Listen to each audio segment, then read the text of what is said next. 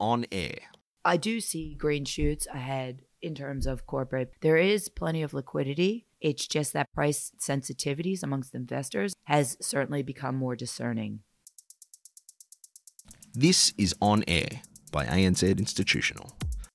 We bring you the latest market leading analysis and thought leadership from more than 30 global markets, giving you the information you and your business needs to thrive. As we entered the last quarter of 2021, we saw a bit of volatility. However, there has certainly been a big change in terms of volatility that's increased a lot compared to the end of 2021. And that's been primarily rates driven um, and also on the back of, you know, matters that are outside of our hands. We've had inflation um, soaring or, or increasing quite dramatically. We've had an impact of supply chain issues Russia and Ukraine. There's just a lot of factors that were outside of our control that have increased the volatility, in particular rates um, volatility, that have flowed over into the um, investment grade, high grade market, both domestically and offshore.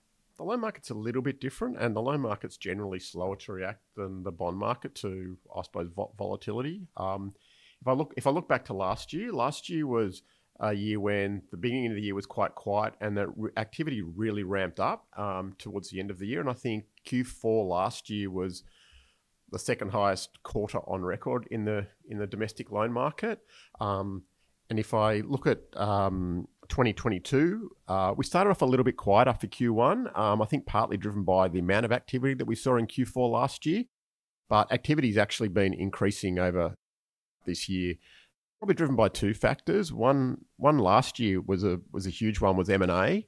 Um, a lot of M and A sort of occurred during last year, and that's still continuing into 2022.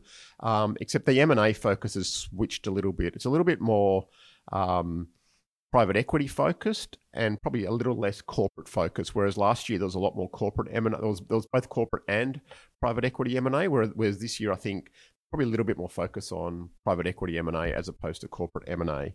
Um, but that volume is certainly picking up in, in, in Q2 this year. Um, partly driven also by, as Gwen talked about, Gwen talked about, is the volatility in the, the capital markets because the loan markets are a little bit more stable, do take a little bit longer to react. There is a few borrowers that have been coming to the loan market that would have otherwise have gone to the bond market. I think that's a good point because if you look at generally when loan markets are super popular, debt markets become less popular. Last year, we beat you in pricing and, and opportunistic funding almost 90% of the time, yeah. both at the short end and at the long end. Like throughout 2021, if you would have told me, oh, I would have printed as many deals in the front end of the curve, three or five years, I would have thought, no way. Um, but you know, throughout 2021, we really have funding available for issuers at exceptionally competitive prices. And we had the largest corporate issuance on record in terms of the domestic market. That that certainly has flipped now that there's a little bit more hesitant towards investors to go out in terms of duration and they're more focused on the mid part of the curve. Our pricing isn't nearly as compelling as as yours in the in the loan market. And the other factor that's really impacted the Aussie market in particular is kind of like the technical artificial compression of yields because, or sorry, of spreads. Throughout 2021, financial issuance, which is generally a large part of the primary market in the domestic market, was lackluster. It was 28 billion for the full year 2021 compared to more typical volumes of 68 or 70 billion. And that was driven by the TFF and the bank's ability to fund at very very significantly low levels. As that rolled off they've come they've now come back to the domestic markets and we've seen so far year to date we're about 36 billion of issuance in FIs that far succeeds what we did for the full year last year at 28 and those spreads have kind of have not kind of they've definitely pushed out. If you look at where five bank five year major bank funding was in the beginning of January at 70 compared to where it was, you know, a week or two ago at 105. It's certainly been picking up. And then if you look at that compared to the end of 2021, that's another 30 to 40 basis points increase to the beginning of the year. So if you look at the spread differential of where a major bank funds compared to, let's say, an A minus corporate, at the end of the last year, 2021, you would have seen seven year corporates around that 77 mark, but That's not even where a three year major bank is pricing. At the moment, three year is now at 90.92 because there's a new major bank out. And that's a, a drastic increase from the beginning of the month where it was at 77. So there's a lot of resetting that's coming through, and offshore levels for these major banks are even wider than they are in the domestic market. We we just need primary to kind of reset where sp- corporate spreads are, and marks are, you know, a little bit uh, stale to say the least because flow in secondary is has really slowed. Um, as investors are wanting to see where primary sets the tone for new issues. So that's kind of the quagmire we're in at the moment. Yeah, that, that widening spreads for in the capital market space for the, the FIs is certainly flowing through to the loan market. Um, there is always a lag, and I, I, mean, I the way I look at it, it, the lag is typically around about three months before we almost catch up. It, do, it does take a, a reasonably long period of time um, for that for that to flow through to the loan market because the loan market sort of looks through that volatility a little bit. Um, but I, I suppose that those wide, widening spreads will absolutely flow to the loan market over time. Um, one of the other things that's seen happening in the loan market, though, is a number of banks are very keen to do deals a lot quicker than they once were, and they're prepared to hold pricing a lot for a lot shorter period than they previously were. Um, so we're getting a lot of pressure from banks um, when we're doing transactions in the market to actually close the deals very, very quickly because they can see see the rising funding costs coming down the track, and so they want to close deals quickly so that they can actually lock in their current funding prices before they sort of get those rising prices come through their model. So I, think that that also theme says to me pricing is definitely going to rise over the coming months on the loan space, and we'll catch up to where bond market spreads are. Um, but obviously, it's a prediction about what's going to happen over the next three months. And Gwen touched on before about um, how aggressive the the bond market was at the beginning of last year. Um, that's also a reflection of why the loan market was quite first well the first half of last year because I mean Gwen could outprice the most most loan deals, and so people were heading to the capital markets when when pricing and um, um, volumes were attractive, and obviously people are now heading back to the loan market for exactly that same reason. So, I mean, the markets do work very well together, and and borrowers pick what suits them best at a particular point in time. So. Um, when one's up, the other one's generally down. So it kind of does work in a bit of a cycle like that. Gwen, how have these factors impacted the corporate bond market this year? Look, the corporate bond market is tracking. It's about year to date issuance is three billion. If you look at it on a year on year basis, it's down quite dramatically. But again, 2021 was a record year in the Aussie market. If you look at it where a typical Aussie issuance year is in the domestic market, it's 10 to 15 billion. So sitting at three for the first five months, probably tracking slightly lower than where we would for a typical year, but not that much. It can go quite quickly. We've had a couple of really big different type transactions come this year, like a debut issuer for Air New Zealand. So I do see green shoots ahead in terms of corporate, but it just you need to start seeing a little bit more primary coming through before other corporates are ready to to come to the market. There is plenty of liquidity it's just that price um, sensitivities amongst investors and how they're willing to deploy cash has certainly become more discerning. Yeah, I mean, we just need the the. I mean, it doesn't. At the end of the day, it doesn't really matter where the pricing level is. It just it's a matter of whether it actually settles. So when when things settle, um, the loan market and the bond market will pretty much level out and be reasonably consistent. So when that's the for, for a stable market and not moving price, it kind of doesn't matter what the price level is. Both both markets will be reasonably active when things are more stable. But we the loan market does benefit a little bit more from volatility. Do you expect this volatility to continue to benefit the loan market?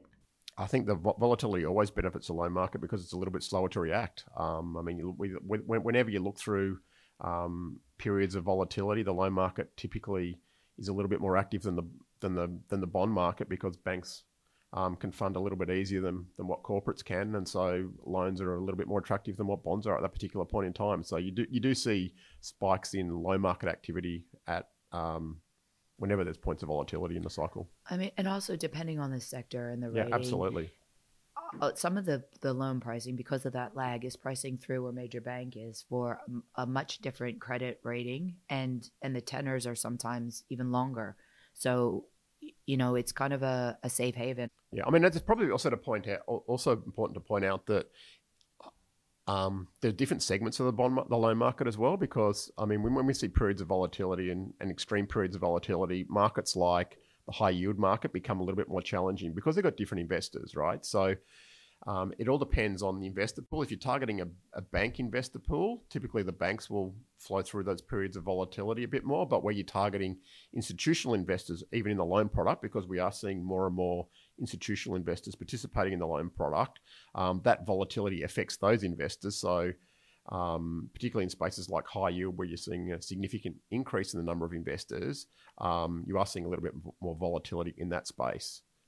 Gwen, turning to the USPP market, which is a key source of long term funding for Australian and New Zealand issuers, ANZ recently decided to build a standalone US capability and have made some new hires in the US. Can you explain to us the rationale behind it and the reception we've had from customers? It's been a long time coming, and I think it's just um, one of the benefits is that we service the customer from the origination all the way through to distribution. And given that it's a very um, tight or, or closely held market with you know, there's relatively few investors. It's at 80 20. 20% of those investors do 80% of the transactions. We were very fortunate in hiring Mike Tilmany. He's the head of the USPP team in the US. He has over 25 years experience and has dealt with these investors most of them from when they were analysts up until the, now they're actually running the team. So, you know, we do have a very good coverage in terms of the investors. And we were very fortunate to have some very big wins early on. The Coates, not about 900 million Aussie equivalent transaction. Also, the m- more recent Port of Brisbane that showed the stability of the market that can go through very volatile times. We also hired another analyst, Ada Couch, that's joined him in New York. Morgan Griffith is working with them, and they're looking for one more person to build out that team. But it was obviously a, a no brainer for ANZ in terms of filling out more of the debt profile or debt offering platform in terms of a, a very good complement to the Aussie domestic market and and even more so this year as the domestic market last year you could get the tenor even in 2020 those investors because of the way the curve was and trying to augment returns were very happy to extend out. But now it's a different environment given the inflation and the other supply chain issues that i mentioned earlier. And and also um, obviously the central bank rhetoric in terms of increasing rates over time and how quickly is the bigger question. So basically um, in terms of our domestic market, the focus is very much on the midterm. And then the USPP is a very good complement. And that's the 10, 12, 15, and 20 year funding options. And it's quite competitive at that uh, tenor for the longer tenor. The one other benefit that this market, among others, is the delayed start. So you can lock in rates and then fund in six months or three months' time, or we've even seen it up to a year. Um, and the ability to fund directly in Aussie dollars because the cross currency used to be an issue, but the amount of available direct or swap back Aussie dollars amongst investors is increased significantly over the last two years. Gavin, is the emergence of private credit funds a trend likely to continue in the loan market? Uh, I probably wouldn't call it private credit funds. I'd call it institutional investors because there's, there's a com- com- combination of private credit funds, but equally more institutional and traditional capital markets buyers that are prepared to participate in the loan market. Um, but and it depends on which investor you're talking about as to what segment of the market they're actually targeting because it is it is quite different. Um, but I would say the private credit funds are a little bit more focused on high yield. Um, I mean, there's there's a couple that are, are quite broad ranging in terms of their mandate, but as a general rule, the private credit funds are typically more high yield focused, and some of the more traditional institutional investors um, are more after assets in segments that they haven't traditionally been able to access, and property is a good example of that, where we're seeing either domestic super funds or even some of the offshore life companies and other investors like that are, are quite keen to target that space because they're in transactions that they wouldn't have otherwise got access to. So it's it's really um, um, depending on which investor you're after as to what they're targeting. But um, yeah, there's, there's, probably those two areas are, are really key areas of focus: high yield and property. And do you see that demand growing? Oh, it's increasing all the time, um, and it's it's only going to grow further. I mean, um, I don't see any let up in the amount of money being generated to, to invest in, in, in loan assets. I mean, I think the, the, the issue is more about on the supply side than the uh, than the investor side. Although the one thing I would say is um, with rates moving upwards um, and loan product is a floating rate product, I think we're probably might see a little bit of a pause in terms of the amount of um, institutional investment in the loan space because if, if you got your three year if your three year rate is three percent and BBSY is still sub hundred, um, you kind of can't make up that gap if you're sort of investing in a loan. So it, I think what we'll see is some of those investors more interested in fixed rate product as opposed to floating rate product, just over the short term until until we get a more, I suppose, a flatter yield curve. So I think that's probably one thing. The the yield the shape of the yield curve will probably slow up instos participating in the loan space just for the next little while. But they're still after diversity and and have plenty of money to invest. So I, I don't see it's going to let up at any time soon. What are our customers telling us about the market? What are their biggest challenges at the moment? My biggest challenge is Gavin. at the moment. And last year, be, my biggest challenge was Gwen. I mean, to be honest, uh, um, no, but in all seriousness, it is lo- loans are quite compelling um, proposition, and it gives people a little bit of time to pause and look. I think the second half of this year has the potential to um, increase quite significantly because a lot of that time that has allowed them to pause will have them rethink the second half, especially for the borrowers that are rated and they need to make sure they have that mix of bank bond for their ratings um, that have kind of more front loaded the loans. They'll they'll need to, to to term out within debt capital markets to to ensure that they have access which they do have access but it'll just be a a choice of price at that time yeah i, th- I think borrowers just don't want to pay it, pay up um, when there's volatility around. So they'll do two things. They'll either, if they don't need to do something, they'll sit sit and wait for a little bit longer to see things stabilize a little bit more, or alternatively, they'll come to the loan market, and then when things do stabilize, they'll then go and go back to the capital markets again. So um, I think that's probably the key the key things that's happening right at the moment. Um, and a lot of these borrowers that uh, as Gwen said, there is borrowers coming to the loan market that would have otherwise gone to the bond market. I mean, they won't be in the loan market forever.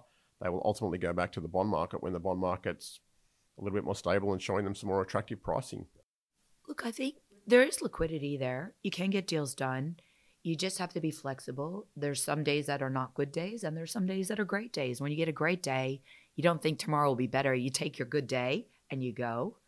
Um, it's just that there is a lot of rate volatility, and until we get past the medium term of inflation or we're more on that balanced end in, in base rates, either in Australia, the US, and also Europe. That's another one, uh, an area that we need to focus on.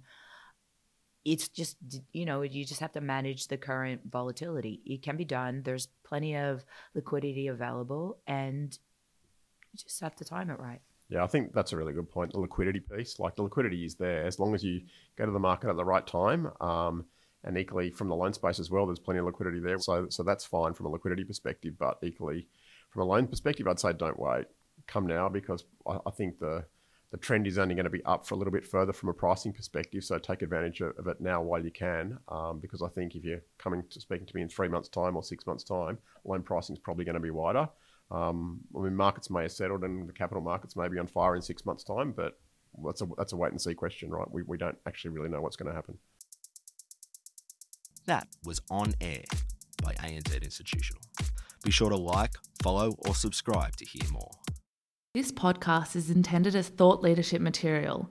It is not published with the intention of providing any direct or indirect recommendations or to influence any person to make a decision in relation to any financial product or class of financial products.